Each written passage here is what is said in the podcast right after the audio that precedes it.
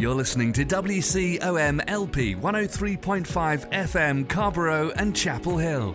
It's a Tuesday, it's 5 o'clock, and that only means one thing. It's time for another round of Snarky Faith with your host, Stuart Delony. This is a space where we irreverently wrestle through life, culture, and spirituality, all with our heads in the clouds, our tongues in our cheeks, our hearts in our sleeves, and our feet on the ground. At Snarky Faith, the questions or even the answers are never the point. It's all about the conversation. So here's your host, Stuart Delony. Well, good afternoon and welcome to another round of Snarky Faith. I'm your host, Stuart Delony, and Snarky Faith is a radio show for the spiritually disenfranchised. If you've had enough of the insanity in Christianity, you've come to the right place. Here at Snarky Faith, we're about finding sane faith that's grounded in reality and working to make the world a better place in tangible ways. This isn't a safe zone for spiritual escapism, Sunday school answers, or Christianese and we're here to call out religious BS and look for better ways forward. If you can handle conversations about faith with copious amounts of sarcasm and also a bit of, then you've come to the right place. Welcome home. On today's show, we're going to be sitting down with the makers of the documentary Postcards from Babylon. But before we descend into all the fun and snark, few quick bits of housekeeping. This broadcast and all past podcasts can be found at www.snarkyfaith.com and wherever else you listen to podcasts Apple Podcasts, iHeartRadio, Spotify, YouTube. We're there. Just look for us. Look for Snarky Faith. And if you like the show, make sure to subscribe. And if you're feeling particularly generous, drop a review over on iTunes too. It helps to get the word out to new listeners. And hey, I personally appreciate it. And if you want to interact more with the show, you can find the Snarky Faith page on Facebook. Drop me a line at questions at snarkyfaith.com. And there's even a snarky hotline if you want to leave a message that most likely will end up on the air. Well, that number is 919 525 1570. Again, the snarky hotline is 919 525 1570. Well, some sad news today as we begin the show because we're not going to have any Christian crazy because I feel like we've had enough Christian crazy for a while. But the segment will probably return next week. But after the siege on the government, yes, we've had enough Christian craziness. We've had enough. We've had enough. And as I begin the show, I wanted just to start off with some words uh, from an article over on The Atlantic called A Christian Insurrection by Emma Green. And I feel like this article speaks very well to where we are at. And it begins like this The name of God was everywhere during Wednesday's insurrection against the American government. The mob carries signs and a flag declaring, Jesus saves! And God, guns, and guts made America. Let's keep all three. Some were participants of the Jericho March, a gathering of Christians to pray, march, and fast and rally for election integrity after calling to God to save the republic during rallies at the state capitals and in DC over the past two months. Marchers returned to Washington with a flourish. On the National Mall, one man waved a flag of Israel above a sign begging passerbys to say yes to Jesus. Shout if you love Jesus, some yelled, and the crowd cheered. Shout if you love Trump. The crowd cheered louder. The group's name is drawn from biblical the biblical story of Jericho, where quote, Jericho was a city of false gods and corruption. And just as God instructed Joshua to march around Jericho seven times with the priests blowing trumpets, Christians gathered in DC blowing shofars, a ram's horn typically used in Jewish worship, to banish the darkness of election fraud and ensure that the walls of corruption crumble. The Jericho March is evidence that Donald Trump has bent elements of American Christianity to his will, and that many Christians have obligingly remade their faith in his image. Defiant masses literally broke down the walls of government, some believing they were marching under Jesus' banner to implement God's will to keep Trump in the White House. Yeah. They helped to stage a stunning effort to circumvent the 2020 election, and all in the name of their faith. White evangelicals, in particular, overwhelmingly supported Trump in 2016 and 2020. And some of these supporters participated in the attack on the Capitol on Wednesday. But many in the country hold all Trump voters responsible, especially those who lent him the moral authority of their faith. So, yeah, that happened. And I don't want to spend time on the show doing a very big I told you so because we've been talking about this since 2015 on the radio about how this kind of stuff's going to happen.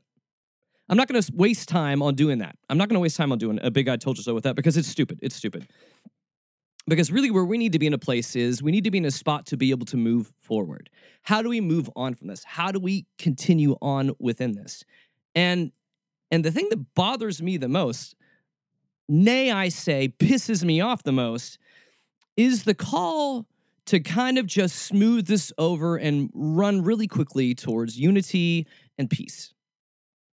And my beef with this, and which is tending to piss people off that know me on Facebook right now, is that there is, we should not be rushing away from this. We should not be running away from blame on this because there's a lot to unpack here. There's a lot that needs to happen before we even move towards this idea called unity. I thought Shane Claiborne uh, tweeted this out earlier, I, I, believe it was last week, and, and, and it it really just fits to what we need to be doing now. And he says it goes like this. He said this. It goes in this order. First, truth comes before repentance, and repentance comes with reparations and accountability. Repentance comes before reconciliation, and reconciliation comes before unity. And my issue with running towards unifying and just being able to scapegoat and say, these guys are bad, these guys are bad. I mean, we know Trump's bad. I mean, that's nothing new. But before we try to scapegoat and bury this under the rug, one of the grand gifts that Trump has given us has been the ability to kind of pick up that rock of culture and look what's underneath it if we thought as an American nation, look, we've done well, civil rights, we've moved on, we are living in a free society where the playing field is level. Yes, no, we're not there. Trump has given us the gift of perspective in the negative form of us being able to see all of our lesser angels. It was Abraham Lincoln who famously said, We must not be enemies. Though passion may have strained, it must not break our bonds of affection. The mystic chords of memory will swell when again touched, and as surely they will be by the better angels of our nature. Right now, it really kind of feels like we're working with the lesser angels or probably just America's demons, uh, if we want to be able to talk about that honestly. America, we've got a lot of healing to do. And I don't think we need to move on quickly from it. I think we need to meditate on it. I think we need to realize where we've been a problem and a part in it. I think this is kind of a time that we need to spend reflecting on how to make it better. Now, within that time, we need to also make sure that people are held accountable for things. But it's upon us, it's upon us to make this better. And I figure there is no better conversation for us to have today uh, than with the makers of the upcoming documentary, Postcards from Babylon. A documentary centered around the problem of Christian nationalism in America today. Ooh, yeah, it's happening right now. So let's go ahead and get to it. Let's go. So, Postcards from Babylon is a documentary featuring author and pastor Brian Zahnd as he investigates possibly the most important question for the church in North America today, a church often characterized by Christian nationalism. That question is how does the church stay faithful to the beautiful ways of Jesus while situated in one of the most divisive political climates in our nation's history today? And today we're talking with, we've got Brian Zahnd, we've got David and Kathi Peters, the directors of this film. So welcome, welcome. Thank uh, you. Everyone. Great to be. Hey, Stuart. Good to be here. So I know, Brian, you wrote the book Postcards in Babylon back in 2000, or at least came out in 2019. Now, how did you guys go from, and anyone can hop in with this, how did you guys go from I wrote a book to let's make a documentary about this book? That's going to be for David to answer. I just wrote a book. yeah.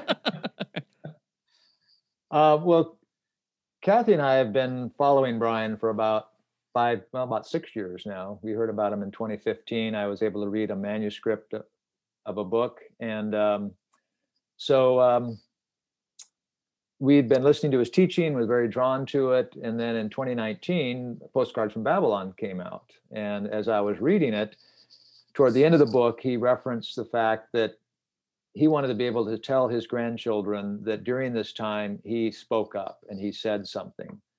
Um, and as I read that, I mean, immediately I was drawn to his conviction to do that and that he would write a whole book and that he would self publish it so it could get out quickly. Um, so I just felt an inclination there in early in 2019 that I'd like to make a documentary about it thought about it for a while. We were finishing up a film on St. Patrick that we were producing. And then early in the summer, I reached out to Brian. We had emailed a couple times in the past and said I would told him I'd like to make a, a documentary about it and kind of what it would look like.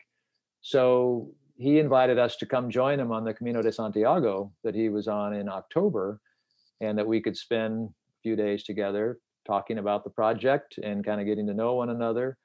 And you know because we were basically going to make a film based on his title his brand his name. And i, I remember thinking that's kind of a big ask.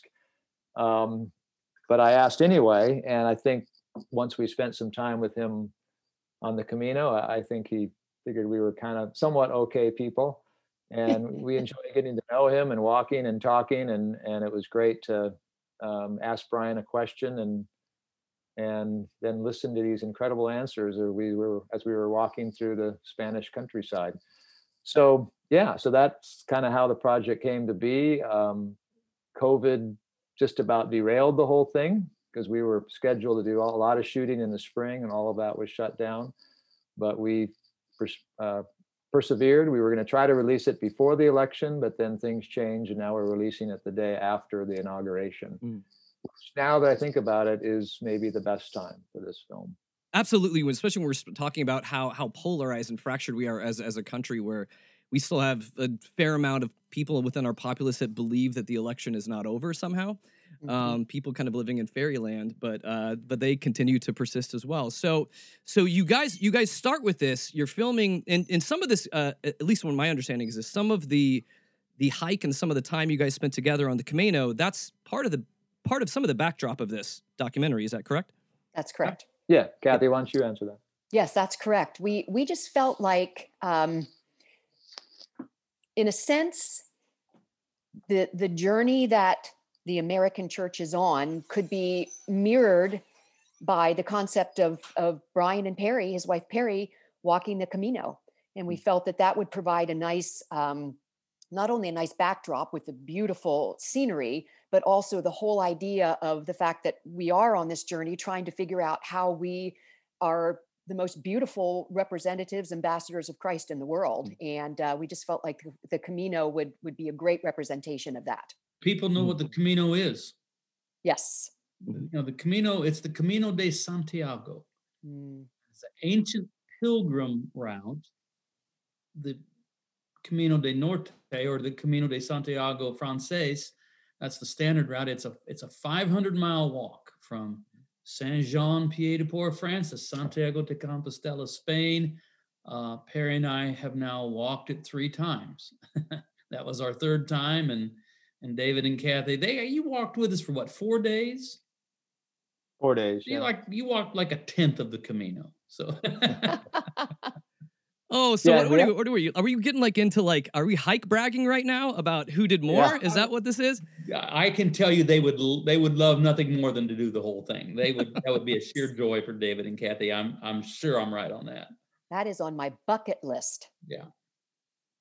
And we didn't we didn't we didn't rough it like when I had watched documentaries about walking the Camino. I saw these hostels that you stay in where you're in a room with like 16 people and but fortunately brian and peri kind of do the three or four star yeah, journey we did that we're staying in little nicer hotels you know staying in the albergues with what, whatever, and and that that lost its luster. So we, we walk as as true peregrinos during the day, and then we stay in you know decent accommodations. right. Now, I was going to ask initially, but I think I was curious about this, Brian. So, if you have you've done this several times with your wife, that that in itself is kind of like marriage therapy. If you're walking 500 miles together, um, Mm. I don't know what's what's more difficult, that or doing a film together. Um, I don't know how we would wrestle that between You David know, and Kathi. I'll tell you one- a story from our first. Oh boy. uh, Peri and I, my wife Peri and I, we walked for. This is this is not an exaggeration. We walked for 499 miles without a fight, and we got in a fight on the last mile. Hmm. Peri, Peri tells it. Peri wrote a book on this, on you know the whole Camino, and it's my fault. But what happened? We're we're we're different people, and I didn't really understand it I- on that last day. You know, we've been walking for forty days, and and I want to get there. You know, like the the accomplishment. Peri loved the Camino so much she didn't want it to be over, Mm. and so we're within one mile of the cathedral, and she wants to stop and have lunch. I said. Let's walk one mile. we got this big fight about whether we were going to stop and have lunch or anyway. Well, they were certainly doing better than us because the entire time that Dave and I have done this documentary, we've been fighting. it's it's um yeah. So sorry. no, well, Maybe the- not the entire time, but Well, I, yeah, not I the mean, entire this time. film is, um, yeah, I mean, it, it's a controversial film, Mhm. and we've never really done something quite like this. And trying to decide what elements we would we would cover in the film. I mean, you know, key to the story in Postcards from Babylon is is you know Christian nationalism, civil religion, uh, militarism is is heavily covered, um, and you know when you start talking about Christians in the military and critiquing that, and Christians being involved in redemptive violence, um, you're really stepping in. And this is whether you're talking to Republicans or Democrats. This is sacred ground when you're critiquing America's military actions. And so we really struggled with how to communicate that. And, and we feel like we found a way to, to couch it, contextualize it in a story uh, about a veteran and so, as we're learning from Brian as a prophet, we're also seeing a soldier and hearing about their particular story. And, you know, personally, I feel like, and we spent a lot of time figuring out how to put that together. But I feel like that's in my in my mind, that's my favorite part of the film because it's um, we synthesized two things together, um, and it was yeah. But yeah, coming up with how to approach this film, there were so many directions we could go. Should we talk about racism or not? That wasn't a, a significant portion of Brian's book at all, but it seems like in 2020, Yeah. that subject emerged front and center in a way. And of course, as you look at empire and the abuse of empire and the abuse of Christian empire, slavery and systemic racism is right there at the top of the list. So And it seems like this happened at a good time also to where, I mean, I know, Brian, you were saying, or I think I'd read that you were on the Camino mainly to get your head right for the, the 2020 election cycle. And I think this, this election cycle, okay, I'm not going to put words in your mouth, Brian. Was this more than you expected it to be? It's all been more than I expected. Okay. Uh, in, in one sense, I've never considered, I've never self identified as an evangelical. I just always saw myself as like a Jesus freak, charismatic. Mhm. Evangelicals were like Baptists, and that wasn't me. But I've been fully immersed in that world. I know it as well as anyone.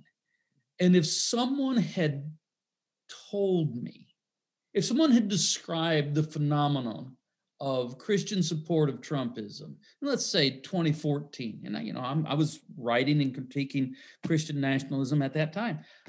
I, I would not have believed it. I just wouldn't have believed it. In 2016, we walked the Camino de Santiago because I wanted to be away from it. Mhm. I just thought, okay, I can't go through this madness again. And so we get away from it. People say, well, why didn't you then do it in 2020?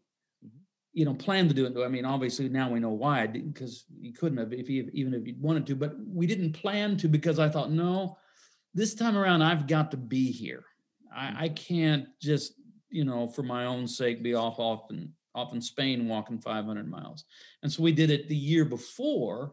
And it really was. I, th- I thought, okay, I need to kind of bring myself into a more contemplative space. Everything's reactionary right now.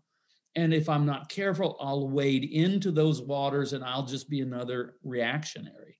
And I didn't want to be that. So um, it's hard to describe how therapeutic walking for 500 miles, especially on a sacred path, can be, but it does bring you into a different kind of place, a different uh, disposition, trying to find the right word, a different, I, don't know, you just settle into kind of a, a more contemplative stance. And so that was part of my preparation before returning to the fray that I knew was going to be vitriolic and pretty bad in 2020. Mm-hmm. And I mean, I have a congregation to pastor both locally and kind of through media, and and I wanted to be prepared for it. Mm-hmm. mm-hmm. Now, for David and Kathi, what um, in your minds, who is this? Uh, who is this documentary? Who is the audience? Like, who are we speaking to in this? Like, who are who are you wanting to get eyeballs on the screen with this?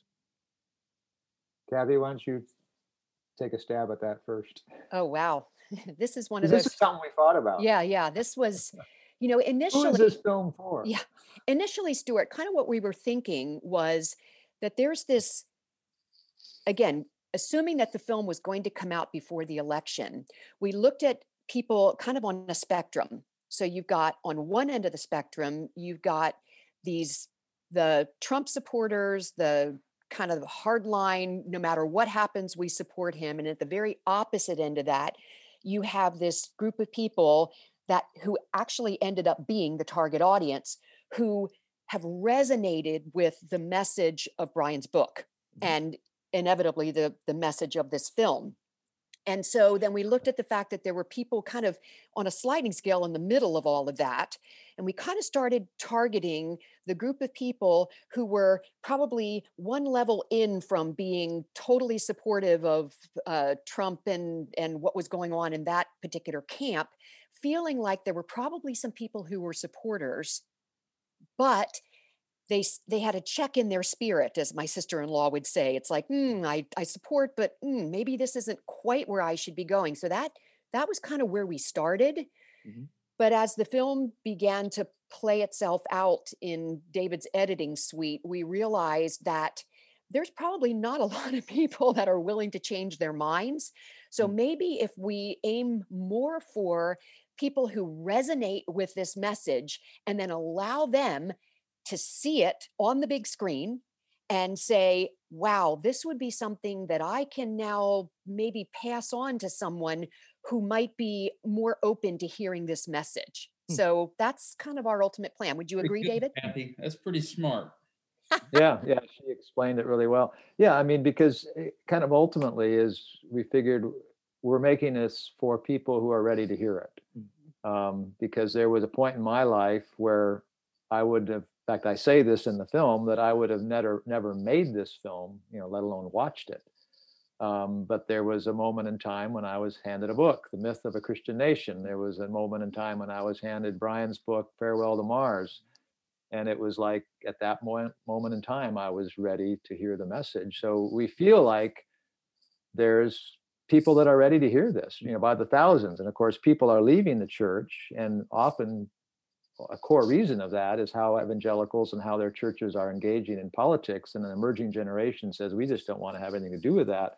And i it grieves me to think people are walking away.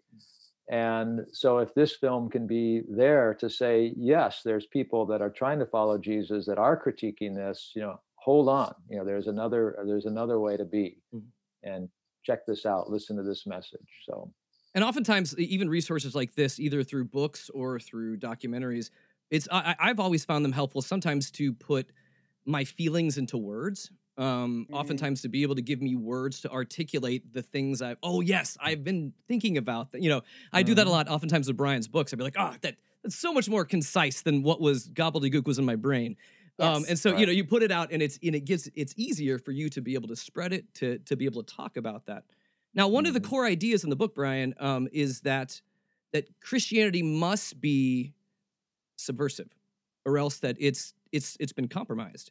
Um, for those that haven't read your book, can you give us like a, a few examples of that? Well, Jesus Christ in his ministry did one thing he announced and enacted the kingdom of God. Now, I say that, and people go, okay, what does that mean? Well, it's God's alternative for the way the world is arranged.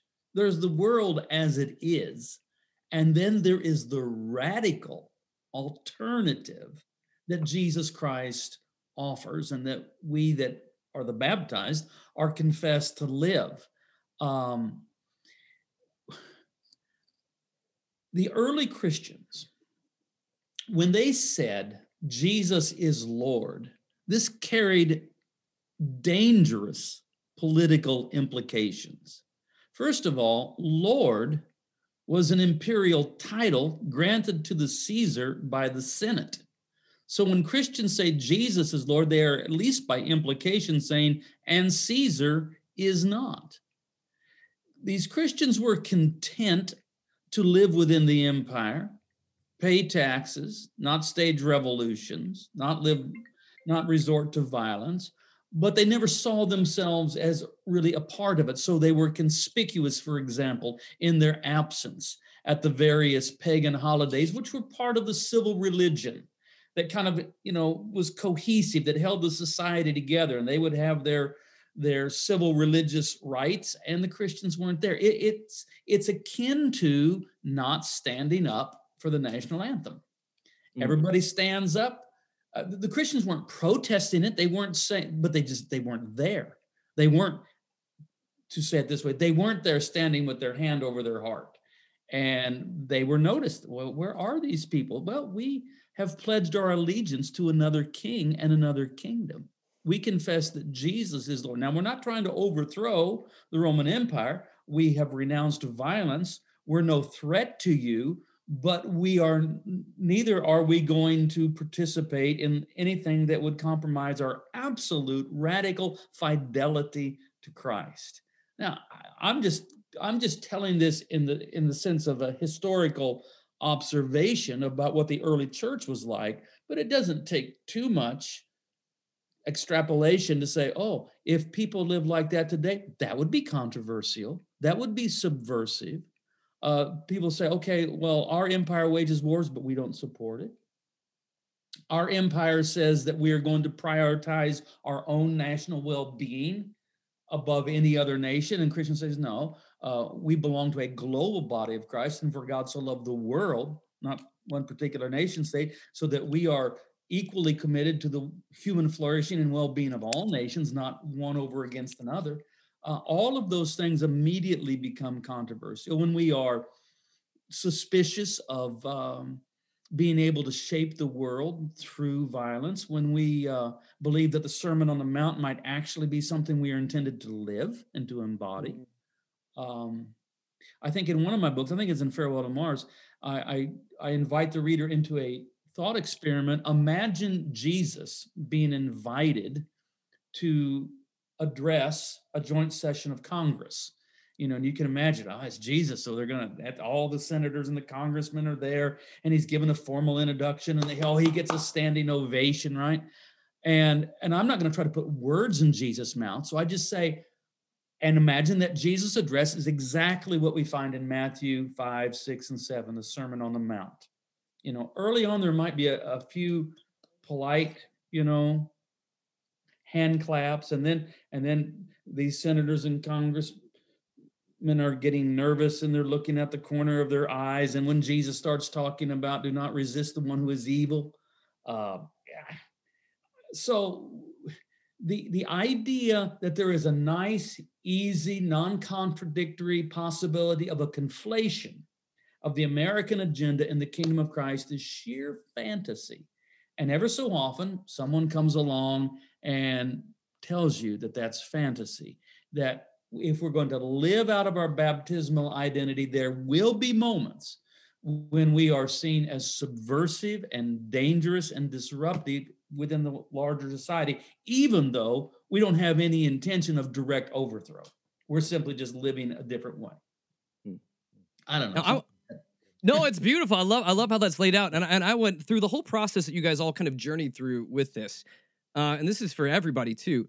I, I've I've got a hard question. Um, after I've you know, for me being a person who's watched uh 2016 turn to 2020 and all the insanity that's happened in between, um, is evangelicalism worth saving? Mm, I, I don't know if it's worth saving. I think it's a lost cause. I'm being I'm being real blunt. I, I do a lot of podcasts. I get asked this a lot, and I just think it's not going to disappear because it's it's it's large. It's certainly the most visible face of public Christianity in America. mhm. But I think it's made evangelism impossible. Mhm. I think they they will continue to operate within their own base. They will necessarily become more insular, and that it's a great tragedy that a movement that has within its name the evangel. Yeah. You know, so they're they're committed to evangelism. Mm-hmm. They have now made evangelism essentially impossible. Mhm. Um, right before I started uh, doing this podcast, I got a an email coincidentally from a man that I met on the Camino. I'm not going to give his whole name, but his first name is Evan. He's a um, university professor in the realm of religion, and we just we came across. He's from Nashville, I believe, and he and his wife were spending were at that time spending a year in Europe. They called it their gap year. I think they were getting ready to retire or something like that, and they're about our age. They're in their 60s, and they were walking the Camino. And as it happens, we just we encountered one another, and we walked together for several days. You know, you can get to know somebody, walk with them for six hours a day for five days, and talk with them. And um, Evan is an agnostic, a thoughtful man. We did we didn't talk much about faith for the first few days, and then it then we got there. And out of the blue today, I got an email from him. I wasn't expecting this at all. That he had read postcards from Babylon, and he was effusive in, in his praise of it. And he said, "I'm not a believer. I'm an agnostic, but if I were to ever be a Christian, I'd be a Christian like that. I'd be the, I'd be that kind of Christian." And then went on and said, "So I'd like to know. I have some questions about Christian faith." And suddenly he's open. Mm, So, uh, what I'm saying is, those kind of people are unreachable by evangelicals right now. yes. They they have made themselves odious. Uh, thoughtful people have seen through it. They say this is nothing more than the religious wing of a particular partisan party, Mhm. Of partisan politics. I mean, if if they're somewhat, you know, just paying attention over the last few decades, they know this is the group of people that used to say character counts, and all of a sudden they decided character doesn't count. Mhm. I mean, there's sermons where character counts, and then they were, "Mm, character doesn't count. what counts is whatever, you know, Yeah. Power. yeah. power. Mhm. So, Yeah, if I uh, could- so I'm pretty bleak. And I'm not bleak on the church. You know, I, I, I Jesus will shine through, and there will be people that will be serious about discipleship, and there's hope. But as far as evangelicalism is understood, I think, to in my mind, and this is just an opinion, it's reached the point where it can be labeled a failed experiment. I, thi- I Hmm. think it's just a failed experiment. Now, now, I- I, I- when I asked I the could question, definitely- Kathi did. Kathi, you Yeah. did one of those. Mm, when I asked that question, and so I'm curious. Uh, what is behind that? There was something there. Kathi had something going. Do you have anything? Kathi? Oh, um, yeah. I mean, it's Brian's really hit the nail on the head when he said the word odious. I mean, that Mm. word, the, even the word odious is odious. So when I think about that, I mean, that's a something's odious. That's a foul stench.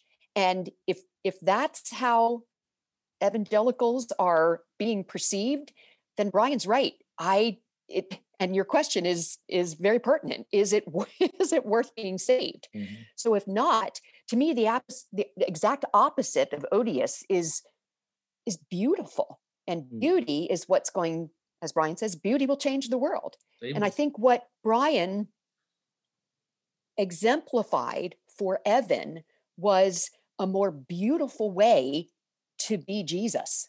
And that's attractive. Well, people are people are looking and, and they're watching. And Kathi and I went to a Trump rally back in when was that? February, Kathi, last year. Yes. Um, and it was, you know, we got there like five hours earlier, thinking we could get right in. Well, there were people lined up. This was in in Hershey, Pennsylvania, and it was the day before the impeachment um, hearing was to be announced and the results. So people were there. You know, there was probably I think it seated like fifteen thousand people, and there was probably ten thousand that didn't get in, including us. Mhm. So we were mingling and talking with Trump supporters, um, which was very interesting. I mean, we had good conversations. They were friendly, courteous people. But then we had heard there was a, a protest somewhere on the in the parking lot, and they separated these two parties, the supporters and the protesters, by probably a mile. And it took me like 20 minutes just to find them. So you had these protesters, you had the people attending the rally completely separated from each other, and it was kind of a um, a spatial demonstration of what's going on. Is no one's really listening to each other, and there's good people. There's there were good people, and I, I spent time talking with some Trump supporters, and they were you know kind, interesting people. Although it was interesting once the rally started, he came up on the big screen all of a sudden it was kind of like a vaudeville act where people were booing and hissing and these people that we were just with were kind of being fomented into a, a, a rather kind of ugly crowd then i went over to the demonstrators and that's what was so interesting for me because they were you know again it was about the impeachment at that time and, and they were chanting you know stop the hate impeach trump. And so i was able to pull two or three people aside and this one couple they're atheists as they identified but they were just dumbfounded with how can christians support this man? You know from what we understand of christianity he seems to be the antithesis of it. And and and they you know they just said we don't get it because you know jesus and what we understand of jesus it's it's there's love and there's forgiveness and grace and we just don't see any of that. So like what brian mentioned with his friend on the camino I- i think people are, are waiting and watching for something alternative and and unfortunately um, the evangelical church not entirely but so many have been conflated with with what's going on in politics and and we feature a song by daniel diedrich i don't know if you're familiar with that stuart the hymn for the 81% um, he had so many That's comments that i read powerful through moments in the documentary, Mm. Dave, as far as I'm concerned. When I don't, I won't give it away, but I mean, where you place that song and how it comes in, Mm. man, it moves me every time I see it. Mm, mm, Yeah, thank you. Yeah, me too. And and that was one of those. We, we wanted to use it. We talked to Daniel Deitrich. He said, "Yeah, you can make a music video." We traveled out to his place in Indiana. We made it, and we weren't even sure where it was going to go in the film. But as often happens in the editing process, it's like, oh, it wants to go here. and when it said, "I want to go here," and we put it in there, it was just like, whoa, that works. Um, I think it's so the single most powerful moment of the documentary for me Hmm. when that song comes in. yeah, Well, when, yeah. To me, it's an altar call.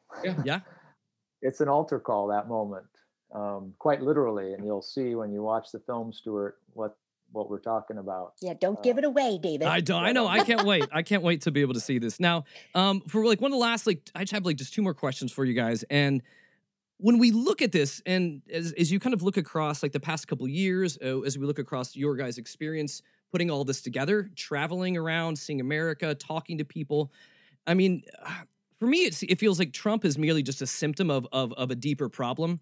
You know, it, it, it appears that he kind of, I feel like, rushed a, a lot of other crap uh, together quicker maybe than it would have without him. But but with the world where we're at today, with how fractured we're at, with where the place the church is at, I was going to ask each of you guys this: Where do you see what is happening next on the horizon? Where do you see things unfolding next? Hmm. Who was it? Niels Bohr said prediction is very difficult, especially about the future. Um, Very true. yeah it, it does feel like I mean, your your question makes sense because it does feel like we're coming to the end of something.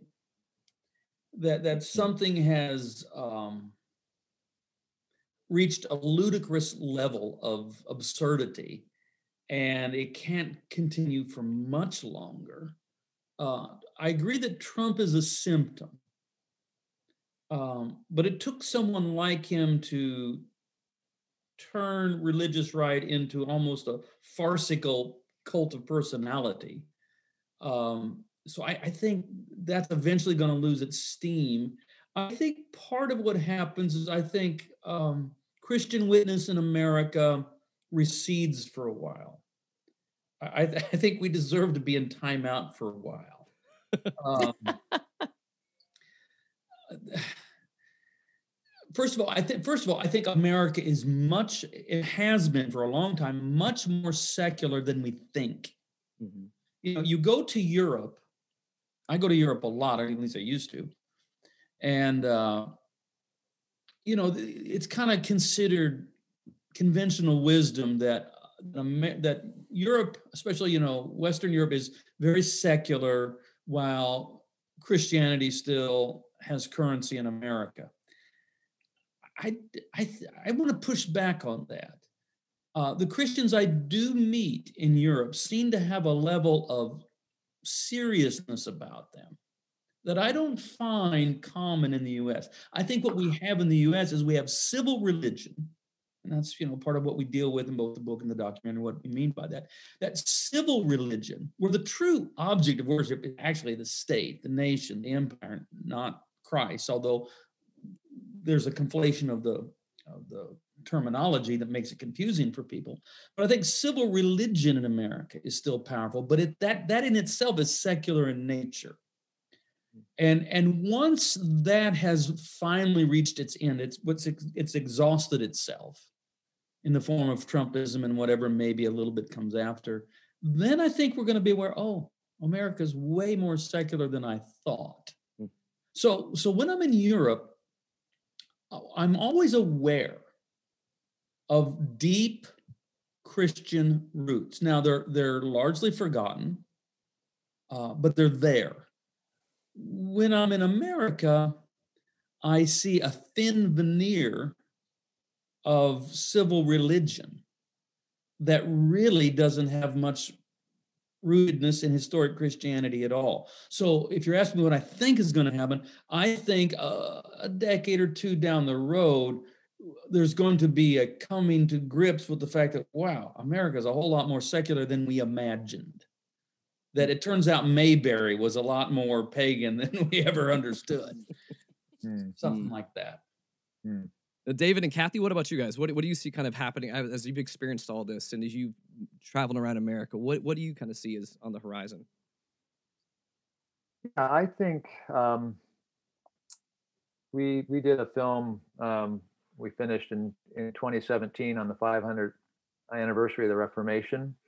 And as we interviewed people, and, and I certainly learned far more about church history, that it seems like every 500 years since Christ, there's been like a reformation, a, a change.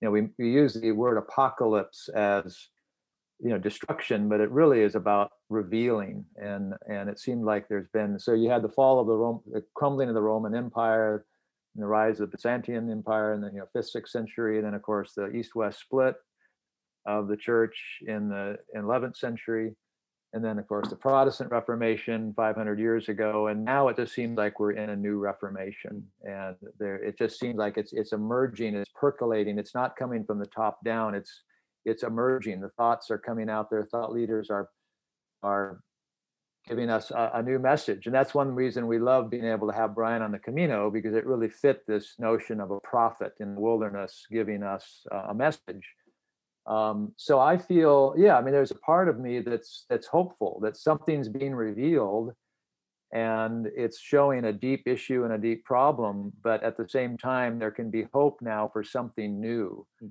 and that we can find each other, um, find those that are resonating with what seems to be a more beautiful way of pursuing the way of Christ. And let's work together to live that out. And like Brian said earlier, it may be that we just have to listen for maybe 20 or 30 years. Kathi said 10. Um, certainly, as it relates to racism, I realize I just need to shut up and listen, Mm. not judge how mad someone is or what they should or shouldn't be doing. I just haven't listened. And, and this 2020 was like a, a complete wake up call for me in terms of I'd never read about liberation theology. I didn't know anything about James Cone. And, and as I've studied, and it's like, oh, wow, how could I not know this? It's so important and you know we have a section on racism in the film and that we weren't sure how to even approach it but i i think we were able to create something that that is on point and will hopefully get people to think in a different way because it would just be a launching point of realizing there's a lot we've got to learn. So i, I think i'm hopeful that there's people that are ready to learn about a um, not a new way but really getting back to what was the original intent of the church Yeah. When you asked the the question, Stuart, the Mhm. phrase popped into my mind: "A come to Jesus moment." yeah yes. I think there's there's really no other future than that, and I think it starts with each of us individually. I think we desperately need to pray and ask God to heal the the pain that we've caused Hmm. and to help us to prevent from dealing pain in the future. And I think that only comes from an individual come to Jesus moment. I think that's where our hope lies. Yeah, without irony, we need to evangelize Christians. Yeah. Mm. Yeah. yeah Well, that is a good word. Um, well, Yeah. my last question is for the directors. And um, okay, so in some of the clips I, I've watched, I have seen I've seen what Brian looks like on the Camino. He's, he's, he's it's a little rough. It's like a little Grizzly Adams. He's he's Yeah, yeah, yeah, kind yeah. of thing going for him. It's So the I Camino, man. yeah, it is. It is. Now I've I've watched enough movies to know um, that usually at some point, like, and uh, here's what I'm wondering: Is there going to be a point where there's like a montage where you give Brian a makeover, like a shave and a new hairstyle, and now everyone in high school thinks he's hot? is there going to be one of those moments at the end of the film where they're like, "Oh wow, look at him, he's beautiful"? They're filmmakers, not magicians. now Brian has a look, and what you're seeing now is what we saw on the Camino, pretty much.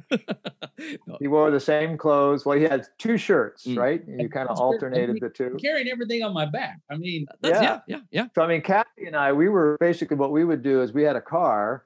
We would walk all day and then take a taxi back to get our car and then drive it to the next location because we had suitcases and camera gear, and Brian had his his backpack. Mm. So we kind of had the luxury of all of our stuff. Where you know he opted to just, um, I'm hearing something. Yeah. He opted just to have what was on his back. Gotcha. Um, So which is that where yeah. Kathi got the word odious from? Is that is that true? no, I kid. I kid. So uh, fortunately, fortunately, they were walking in cool weather, cool and Yeah. even rainy weather. Let me Mhm. tell you, Right. you can you can be odious on the Camino about you know hour six when it's 90 degrees out. Absolutely, absolutely. But we, we would have to chase Brian down though, because like once he gets started, he's on the move. Yeah. So, so there were times, you know, because I would ask him, okay, Brian, like just like three times if we can stop you today. But there were times when literally I was pulling my drone out, getting it all set up. I'd plop it on the ground, we'd get it up in the air, and then I would chase him down with the drone. We'd land it, run to catch back up with him. Um, but then yeah, there was often where we would be walking beside him and just we'd put a mic on him and just let him talk. Mm. In fact, we probably have three hours of him on the Camino talking about some really interesting stuff. It wouldn't make it in the film, but I thought maybe we should just release that. the Camino Um, tapes. Mhm. Yes. So when you say you could- release we that, could is get that more like for- blackmail? Um, or is that? Well, he, we did get him riffing Bob Dylan, you know, and there was a couple, a couple Dil- Dylan lyric riffs that he said, "Now you can't ever let anyone hear me say this." Um, but anyway, we had fun. Well, awesome. I, I really appreciate all of you guys and your time for being here today. And Postcards from Babylon, the Church in American Exile, will be exclusively streaming live on January the 21st, 7 p.m. local times. Um, and you can find more In all information. time zones. All time zones, yeah. And it's going to be postcardsdoc.com. Is that the best place to find stuff? Or where? Where do you want us to Well, go? the if you go to live.postcardsdoc.com, that's where you can buy tickets. Okay. You can buy So tickets. you can buy individual tickets, you can get group tickets. Um, so if we can get you that link and you can maybe put that Absolutely, it'll be in there. the. It'll be in there. And so and so what's Okay. cool what I've heard you guys are doing too, you're you're premiering it, but then you're also with uh, with Keith Giles going to be having a discussion um, afterwards about that. Is that true? Yeah. Yeah. Yeah. So he's hosting it, Keith, and we're going to have uh, Kristin Du Mez, Mm-hmm. Shane Claiborne, Lisa Sharon Harper. Uh, we were hoping to have Walter on the call, but but he couldn't make it. And then Brian, Kathi, and I, and then uh, Pete Wehner at the last minute has agreed to uh, join us. And I really felt strongly about him because he's a conservative.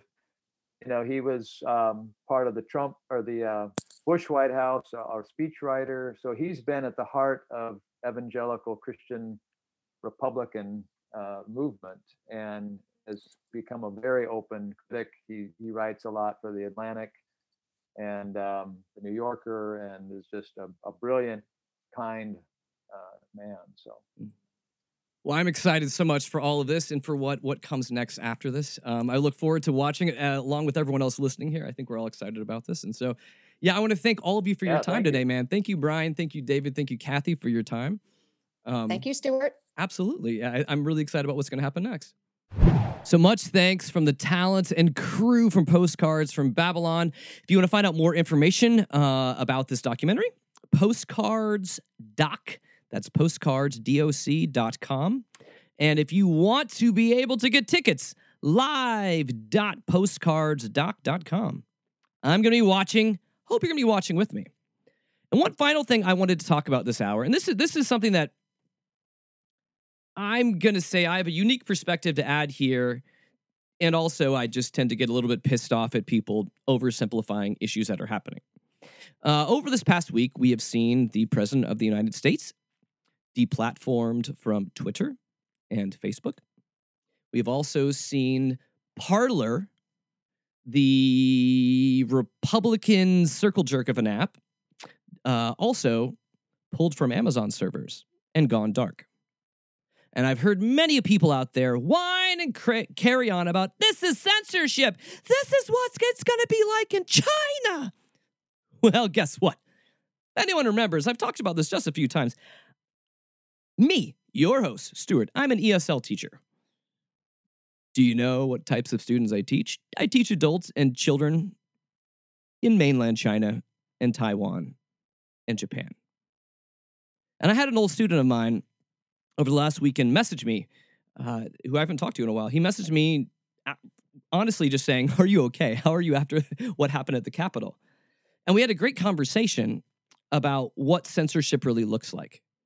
And when people start saying that we're about to be censored like they are in China, that is mm, that's not true. That's not true at all. When we talk about censorship, aka deplatforming a bunch of racist hillbillies or racist millionaires, people can get upset. But that is not censorship. That's really just the consequences of freedom of speech. Censorship, as my former student would tell me, is when you happen to criticize the president of China and then three weeks later people arrive at your house and take you off to jail. That's censorship. This, this is an inconvenience. So let's put Orwell back in our pants or book or tuck him away wherever he's supposed to be because he doesn't really apply fully right here, right now. This ain't censorship. This is consequences of our actions and our words, which are not also covered in the First Amendment. No, no, no. no, they're not. No, they're not. And I shall end my rant there. I hope you all are doing well and surviving in this weird and perilous time. But before I send you off, just a reminder to subscribe and give Snarky Faith a review over on iTunes. It helps us get the word out to new listeners. And if you want to reach out to me directly, hit me up at questions at snarkyfaith.com. Thank you for being a part of the show week after week. I appreciate you all. And as we as we prepare to enter into this crazy chaotic world that is wild and unhinged at times, I release you out into the world and I send you with the holiest amount of grace and peace and snark. May we be able to be a people that contemplate deeply, that study our own motives well, that critique and temper our speech and our actions. And may we be a foretaste of Jesus to a world where Christianity tastes like shit. I know it sounds like a lot. I know it sounds like a lot. But it's exactly what we're called to do. It's exactly what we are called to do. May we that follow in the ways and teachings of Jesus be agents of healing in this world. Be agents that give dignity to those that need voice and affirmation, that build up those that need to realize that they are worthy of God's love. So get to work, get out there, and go do great things. I will catch you guys again next week. I'm out of here. Peace.